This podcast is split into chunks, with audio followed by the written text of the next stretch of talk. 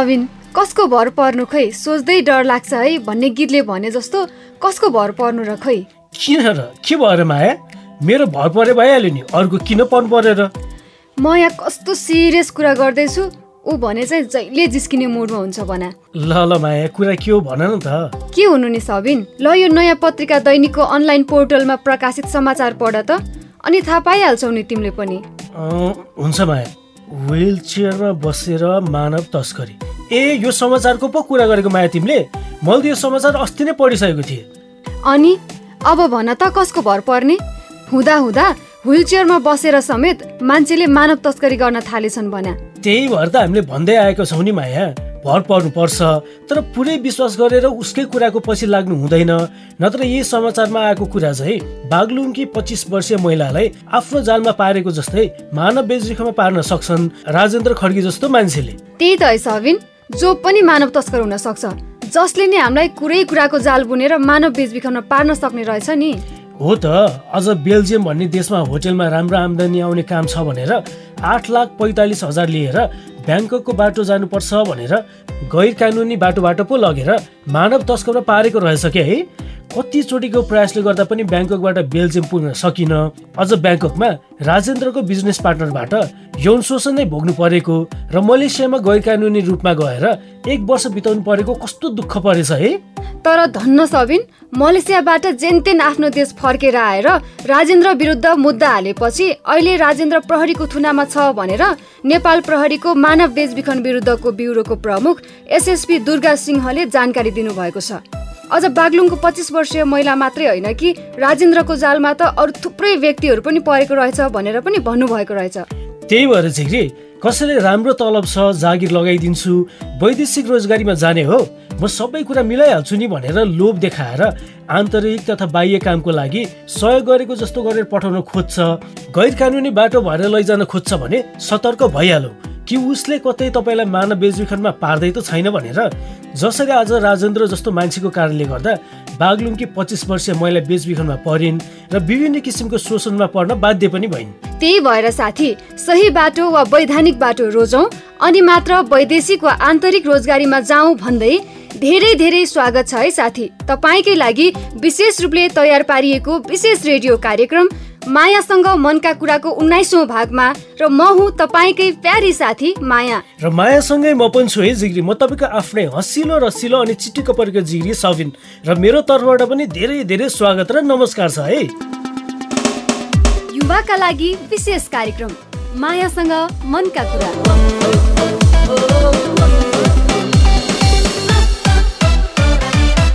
तपाईँ सुन्दै हुनुहुन्छ तपाईँकै लागि विशेष रूपले तयार पारिएको रेडियो कार्यक्रम मायासँग मनका कुरा। र साथी बागलुङकी पच्चिस वर्षीय महिलालाई राजेन्द्रले झुकाएर मानव बेचबिखनमा पारेको जस्तै तपाईँलाई पनि कोही माथि शङ्का लाग्ने बित्तिकै मानव बेचबिखन विरुद्धको ब्युरोको हटलाइन नम्बर एघार सतहत्तर अर्थात् एक एक सात सातमा कल गरिहाल्नु है। हाम्रो सुनसरीको जिग्री उषाले गरेको जस्तै। सुनसरीको जिग्री उषाले कसको विरुद्ध उजुरी गरेकी छिन् र माया? अब त्यो थाहा पाउनको लागि त हाम्रो सुनसरीका साथीले सुनसरी सामुदायिक एफएम र कोकन नेपालको सहकार्यमा तयार पारिएको उषाको कथा नै सुन्नुपर्छ सबिन। यदि त्यस्तो हो भने त सुनिहालौ न त। के कसो जिग्री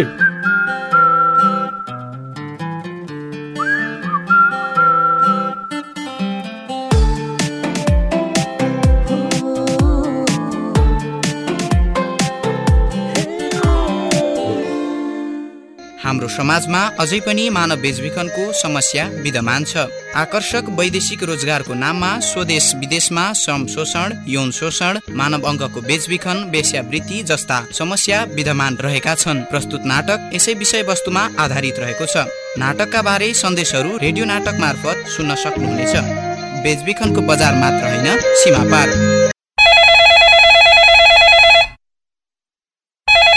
हेलो? नेपाल प्रहरी मानव बेचबिखन अनुसन्धान ब्युरो। हेलो मेरो नाम उषा हो। मलाई एउटा मान्छेको कुरा शङ्का लागेर यहाँ फोन गरेको। भन्नुहोस् न। एकजना समीर भन्ने मान्छेले फेसबुकमा पोर्चुगल पठाउने भनेको छ। उसले नेपालको एयरपोर्टबाट नउडाउने रे। अनि? दिल्लीको एयरपोर्टबाट उडाउँछु भन्छ।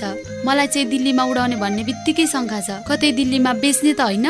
त्यो पनि हुन सक्छ तर दिल्लीबाट उडाउने भन्ने बित्तिकै अवैधानिक भइसक्यो। तपाईँसँग त्यो मान्छेको सम्पर्क भएको छ? छ मिस। बारम्बार फोन पनि गर्न थालेको छ।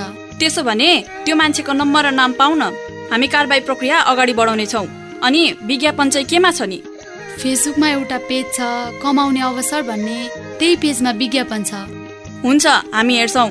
अनि यो खबर गरेर एकदमै राम्रो गर्नुभयो। तपाईँले जस्तै शङ्का गर्नु आफैले प्रहरीसँग बुझेर प्रमाणीकरण गर्नु राम्रो हो। यस्तो कुरा अरूलाई पनि सुनाइदिनु होला। हुन्छ मिस। म लगायत अरू साथीहरू पनि छौँ। हामी सबै मिलेर यो काम गर्छौँ। एकदम राम्रो कुरा। सबै सचेत भयो भने मानव बेचबिखन कार्य नियन्त्रण हुन्छ। अनि अर्को एउटा कुरा पनि ध्यान दिनुहोला। के कुरा होला? बेचबिखनको बजार मात्र होइन सीमापार। मतलब बेचबिखन गर्ने ठाउँ भारत मात्र होइन। बेचबिखन देशभित्रै पनि हुन सक्छ वा भारत बाहेक अन्य मुलुकमा पनि हुन सक्छ आम जनमासमा के धारणा छ भने बेचबिखनको बजार मात्र होइन सीमापार। मतलब बेचबिखन भन्नाले भारतमा लगेर मात्रै हुने बेचबिखनको प्रक्रियालाई बुझ्दछ। त्यही भएर यो बाहेकका अन्य कुनै पनि आन्तरिक होस् या वैदेशिक प्रक्रियालाई मानव बेचबिखन तथा असुरक्षित ओसार पसार बुझ्दछन् र यसको शिकार पर्दछन्। हस् हामी यो कुराको पनि सचेत छौँ। सचेत भएको राम्रो। अझ धेरै बुझ्नुहोला अनि बुझाउनु पनि होला। हुन्छ मिस।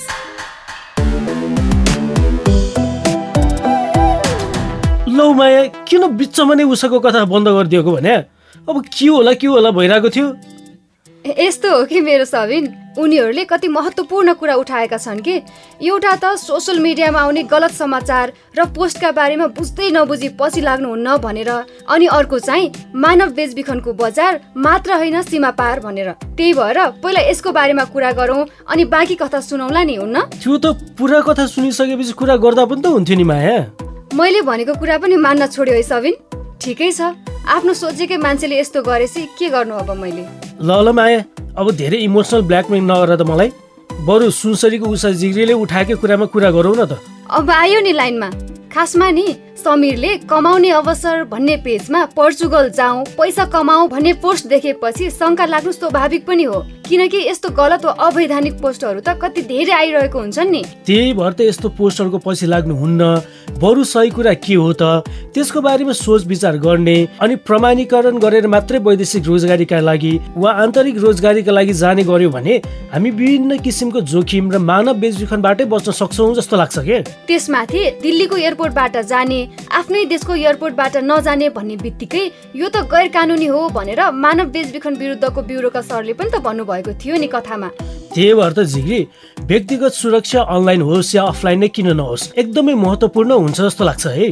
त्यही भएर यस्तो पोस्टहरूको पछि नलागौँ र शङ्का लागेमा उषाले जस्तै मानव बेचबिखन विरुद्धको ब्युरोको पैसा नलाग्ने नम्बर एघार सतहत्तरमा कल गरौँ र मानव बेचबिखन रोक्नको लागि पहल गरौँ। सही हो भन्दै अब चाहिँ उषाको कथाको बाँकी भाग नै पो सुन्ने कि माया? हुन्छ सबिन साथी सुनौ है त उषाको कथाको बाँकी भाग। अस्ति रामजनम सरले भनेकै कुरा आयो होइन? के कुरा भन्नुभएको थियो र? साँच्चै थाहा छैन।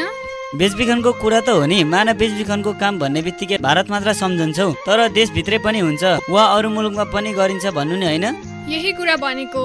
अस्ति भन्नुभएको होइन त रामजनम सरले? के भएर तिमीहरू मेरो नाम लिँदैछौ नमस्कार नमस्कार। अनि परीक्षा आउन लागेको बेला तिमीहरू त चौतारीमा बसेर गफ गर्दैछौ त। हामी गफिएको होइन सर। एकजनाले पोर्चुगल लग्छु भनेर फेसबुकमा विज्ञापन गरेको रहेछ। विष्णुमाया काकीलाई इराक लग्छु भने चाहिँ। अनि? अनि हामीले त प्रहरीलाई खबर गरिदियौँ। यो कुरामा चाहिँ सबैजना तिमीहरू जस्तै होसियार रहनुपर्छ। हिजो मात्र दिलबहादुरको छोरा एउटा मृगौला गुमाएर फर्किएछ। मृगौला गुमाएर? हो हो। घरमा दुःखै दुःख थियो।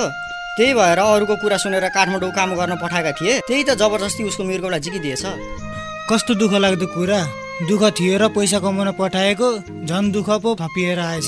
त्यसैले बुझेर मात्रै काम गर्न पठाउनु पर्छ भारतमा लगेर जबरजस्ती वेश्यावृत्तिमा लगाउन मात्रै बेच्नु होइन। हामी विदेश जान्छौँ छिमेकी देशमा जान्छौँ आफ्नै देशको विभिन्न ठाउँमा काम गर्न जान्छौँ यस्तो बेला बुझेर मात्रै जानुपर्छ। अङ्ग तस्करी गर्न श्रम शोषण गर्न अथवा यौन शोषण गर्न मान्छेलाई बेचिन्छ। मान्छेको बेचबिखन भारतमा मात्र हुन्छ भनेर सोचेको त होइन रहेछ नि। हाम्रै देशभित्र अनि संसारका अरू देश समेत हुने रहेछ। अघि प्रहरीले पनि यही कुरा भनेको थियो सर। बरु आफू नबेचिनको लागि थप कुरा चाहिँ कसरी थाहा पाउने होला? पहिलो कुरा त आकर्षक लाग्ने रोजगारी वा अवसरमा नलबिने यस्ता अवसर लुकीछुपी होइन। अरूसँग सल्लाह गरेर मात्रै जाने प्रयास गर्ने। राम्रोसँग बुझेर कागजपत्र हेरेर प्रमाणीकरण गर्ने अनि जोगिन सक्छौ नि। मान्छेको बेचबिखन भारतमा मात्र हुन्छ भनेर सोचेका त होइन रहेछ नि। हाम्रै देशभित्र अनि संसारका अरू देशमा समेत हुने रहेछ। श्रम शोषण यौन शोषण र मानव अङ्गका लागि पो हुने रहेछ मानव बेचबिखन। राम जनम सरले प्रष्ट पारिदिनु भएपछि त अब म पनि अरूलाई राम्रोसँग बुझाउन सक्छु। याद गरौँ मानव बेचबिखन विरुद्धको अभियान रोकथाम नै समाधान।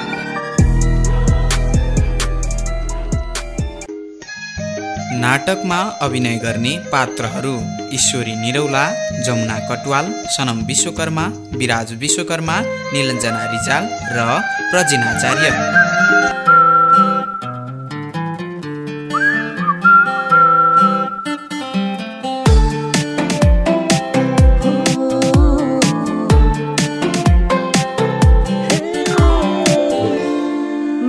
बेचबिखनको बजार मात्र होइन सीमा पार। कति जानकार छन् है उषा र उनका साथीहरू। अझ राम जनम सरले पनि मानव बेचबिखनबाट बच्नको लागि कति काम लाग्दो जानकारीहरू दिनुभएको कि है? उषा र उनका साथीहरूलाई त्यही त है अझ मानव बेचबिखन यौन शोषणका लागि श्रम शोषणका लागि र मानव अङ्गका तस्करीका लागि गरिन्छ भनेर पनि जानकारी गराउनु भयो कति सचेत छन् के है उनीहरू? मानव बेचबिखन के कस्तो कुराबाट हुनसक्छ? सामाजिक सञ्जालको प्रयोग गरेर कसरी झुकाएर मानव बेचबिखनमा पार्न सक्छन् भनेर?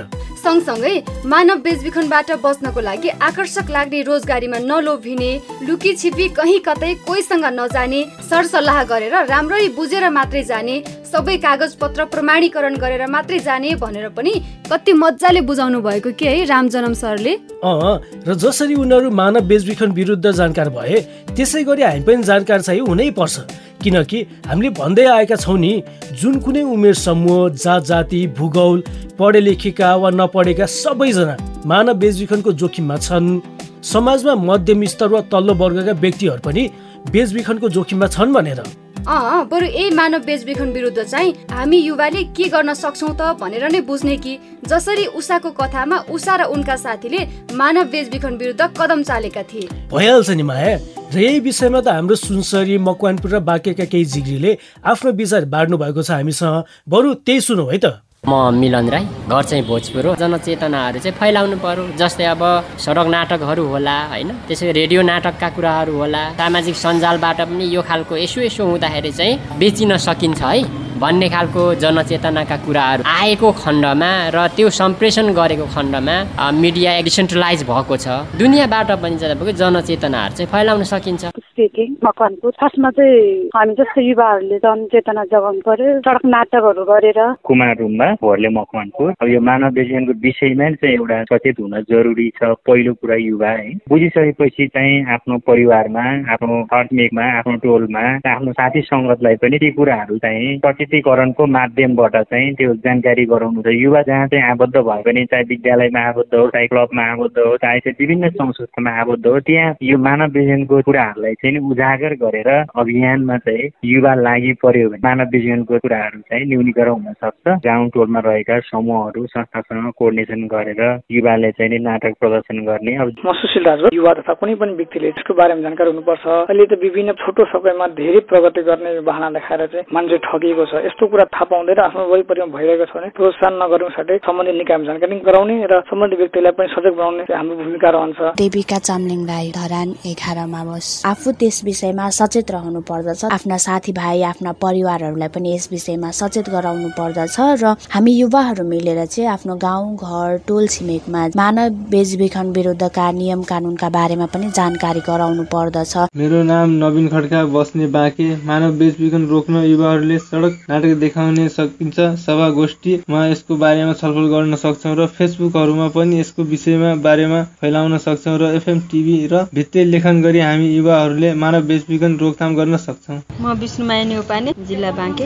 युवाहरूले कुनै पनि अब जस्तै मानव स्कुलमा कार्यक्रमहरू गर्दाखेरि नै मानव बेचबिखन सम्बन्धी जनचेतनामूलक अब कार्यक्रम हुन्छ अनि हाजिर जवाब प्रतियोगिता पनि हुन्छ। सडक नाटक अब ठाउँ ठाउँमा गएर देखाउँदा पनि धेरै प्रभावशाली हुने हुन्छ समूह बनाएर यसको बारेमा जनचेतना फैलाउने सडक नाटक देखाउने सभा गोष्ठी गरेर मानव बेचबिखन विरुद्ध आवाज उठाउन सकिन्छ भनेर आफ्ना कुराहरू हामीसँग बाँडिदिनु भएकोमा र उहाँहरूको आवाज रेकर्ड गरेर पठाइदिनु भएकोमा सुनसरी मकवानपुर र बाँकेका हाम्रो सामुदायिक सञ्चारकर्मी साथी सुम्निमा निर्जला र रोशनीलाई पनि धेरै धेरै धन्यवाद। अँ र जिग्रीकै कुरामा थप्नु पर्दा नि अहिले त हामीले स्थानीय तहसँग पनि मिलेर मानव बेचबिखन विरुद्ध काम गर्न सक्छौँ नि है। झन् उहाँहरूको सहकार्यले गर्दा त मानव बेचबिखन रोक्न सजिलो पनि हुन्छ। जनचेतना फैलाउन नि सहज हुन्छ। किनभने नि साथी स्थानीय तहमा गाउँ समाज विकास गर्नको लागि विभिन्न शीर्षकमा बजेट आउने गर्छ र त्यो बजेटलाई हामी स्थानीय तहसँगको सहकार्यमा मानव बेचबिखन रोक्नको लागि पनि सदुपयोग गर्न सक्छौँ भने आफ्नो गाउँठाउँलाई मानव बेचबिखन मुक्त बनाउन नि सक्छौँ। यसरी सहकार्यको लागि हात बढाउने वा पहल गर्ने भनेको त हामी युवाकै जिम्मेवारी हो जस्तो लाग्छ है मलाई त।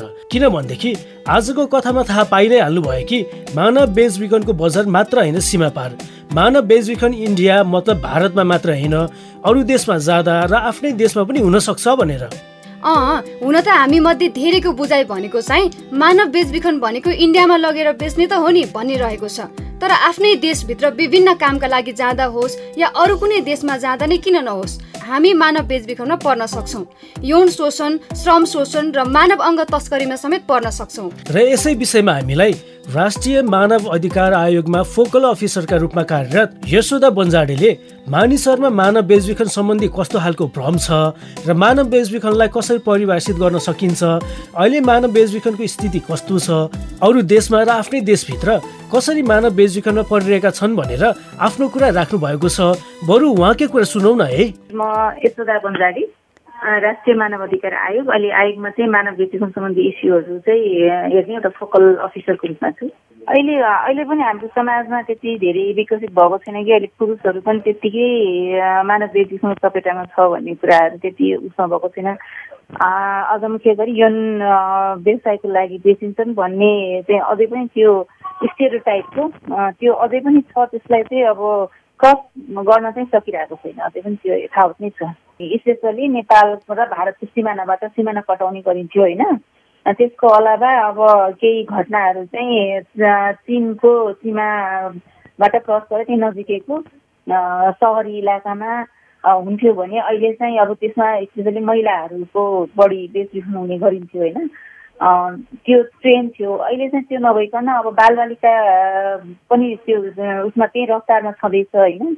अरू कुरा पुरुषहरूको पनि कस्तो छ भने लेबर एक्सप्लोइटेसनको रूपमा त्यसरी भइरहेको छ। जसरी उहाँहरूलाई चाहिँ महिलालाई जस्तो जुन यो व्यवसायको लागि शोषणकै लागि भन्ने नभइकन एउटा मोडर्न सेलिब्रेटी आधुनिक दासताको रूपमा जुन ट्रेन देखिन्छ जुन ह्युमन ट्राफिकिङको जुन हाम्रो अन्तर्राष्ट्रिय परिभाषालाई हेऱ्यौँ भने त्यो परिभाषासँग मिल्दोजुल्दो त्यो ट्रेनले गर्दाखेरि पुरुषहरूलाई पनि वैदेशिक रोजगारको नाममा चाहिँ ट्राफिकिङमा परेको देखिन्छ। जुन ट्राफिकिङ बढ्दै बढेको भन्दा पनि यसको जुन ट्रेनिङ प्याटर्न बढेको देखिन्छ। घटनाहरू हामीले तथ्याङ्क हेऱ्यौँ भने ट्राफिकिङको अपडाउन अपडाउन अलिकति सङ्ख्या मात्रै अपडाउन अपडाउन छ होइन?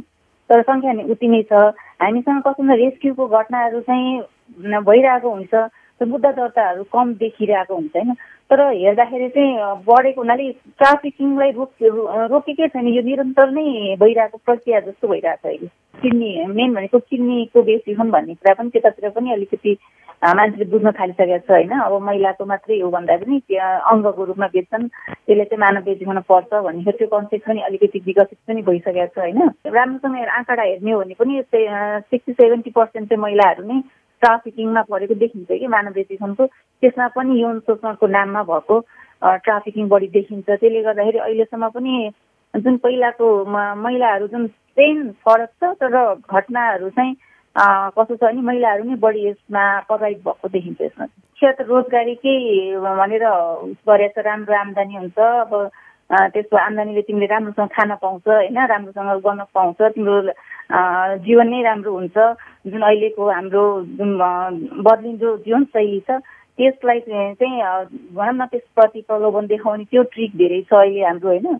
अनि पहिला चाहिँ अब खानै न खानै नपुग्ने हो उस हुँदाखेरि चाहिँ अब अलिकति आएको आम्दानीले घर परिवार पाल्न सक्छ भन्ने खालको हिसाबले अथवा विवाह गरेर अथवा केही गरेर भनौँ न एउटा एउटा शैली थियो भने अहिले रोजगारीको लागि भनेर त्यो चिक चाहिँ त्यतातिर चलेको छ।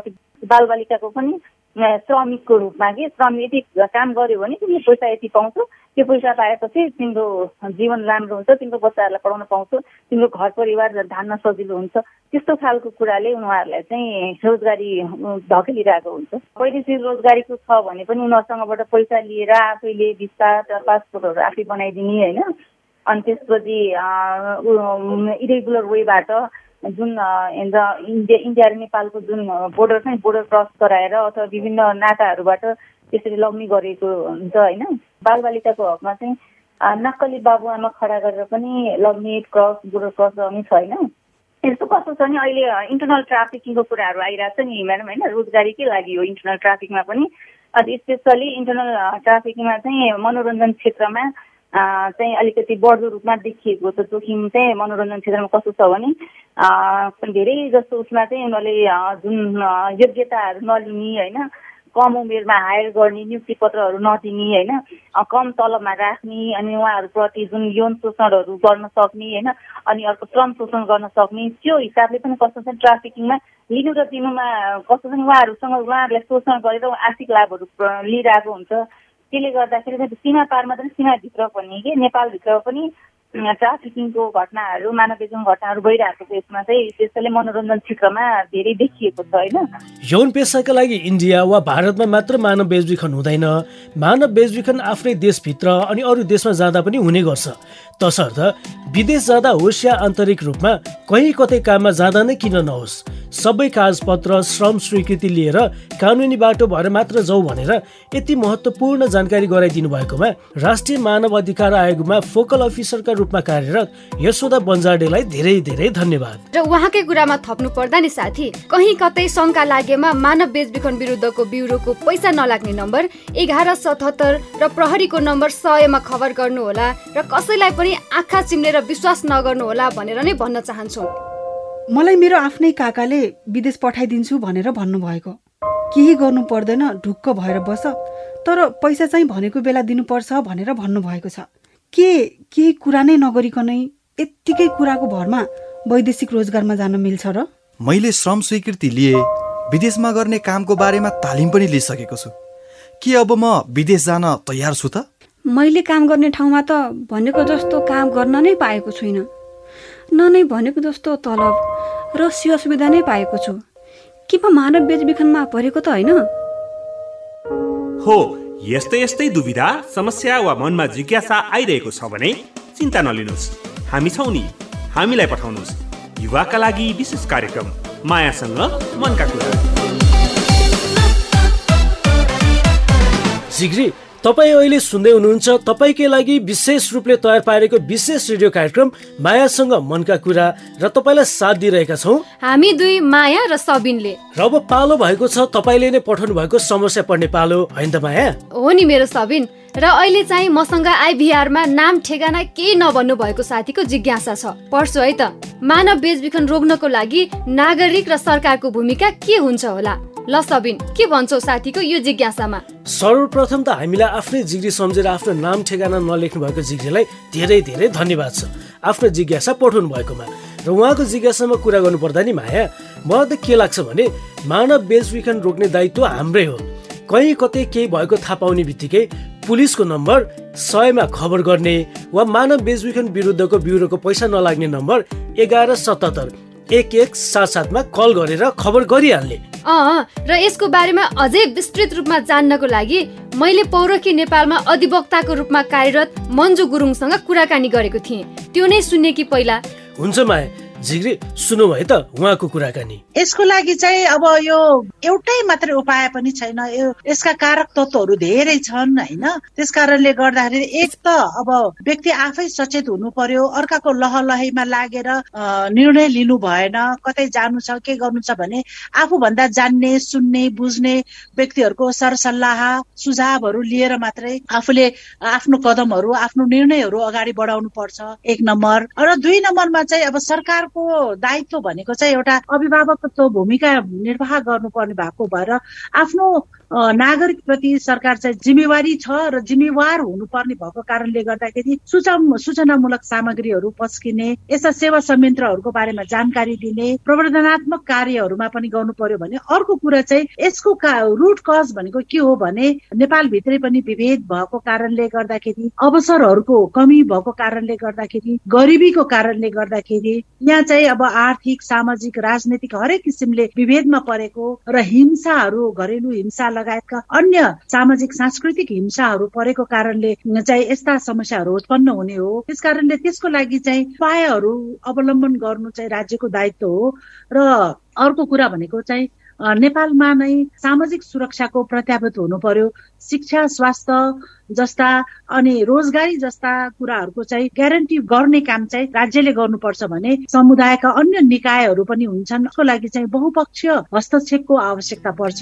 ल त साथी उहाँको कुरा सुनेर पक्कै पनि तपाईँको जिज्ञासा हल भयो भन्ने आशा गर्दै तपाईँको जिज्ञासामा यति महत्वपूर्ण जानकारी दिनुभएकोमा पौरखी नेपालमा अधिवक्ताको रूपमा कार्यरत मन्जु गुरुङलाई धेरै धेरै धन्यवाद। र जिग्रे तपाईँ पनि हामीलाई आफ्नो नाम ठेगाना नलेख्नु हुने जिग्रेले चाहिँ आफ्नो कुरा समस्या जिज्ञासा जे छ बाँड्न चाहनुहुन्छ भने सुन्नुहोस् है त यो सन्देश।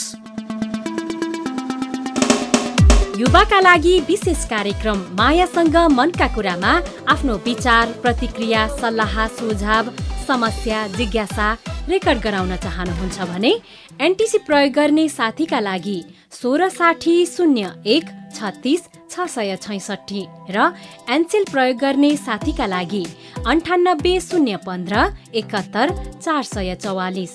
हो यसमा आफ्ना कुरा सित्तैमा रेकर्ड गराउन सक्नुहुन्छ है। त्यसै गरी फेसबुक पेज मार्फत आफ्ना कुरा हामीसँग बाँड्न चाहनुहुन्छ भने हाम्रो Facebook page W W W dot Facebook dot com slash मायासँग कुरामा गएर लाइक गरेर पनि पठाउन सक्नुहुन्छ है। ल त जिग्री मायासँग मनको कुराको आजको हाम्रो उन्नाइसौँ भाग तपाईँलाई कस्तो लाग्यो? जस्तो लाग्यो त्यस्तै लेखेर हामीलाई हाम्रो फेसबुक पेज र पैसा नलाग्ने नम्बरमा रेकर्ड गरेर पठाउनु होला भन्दै अब चाहिँ बिदा पो माग्ने कि माया? हुन्छ सबिन बरु सुन न अब बिदा मागेर के खाना जाउँ न है? कस्तो पकौडा र चिया खान मन लागेको छ भन। भइहाल्छ नि माया। बिदा मागो अनि टन्नै खाउँला ल। ल ल त साथी। अर्को हप्ता यही समयमा यही एफएम स्टेसनमा अर्को नयाँ साथीको कथा लिएर आउनेछौँ। सुन्न नभुल्नुहोला भन्दै मायासँग मनका कुराको यो उन्नाइसौँ भागबाट म तपाईँकै प्यारी साथी माया। र मायासँगै म तपाईँको आफ्नै हँसिलो रसिलो अनि चिटिक्क परेको जिग्री सबिन पनि बिदा माग्छु। नमस्ते बाई बाई फेरि भेटौँला।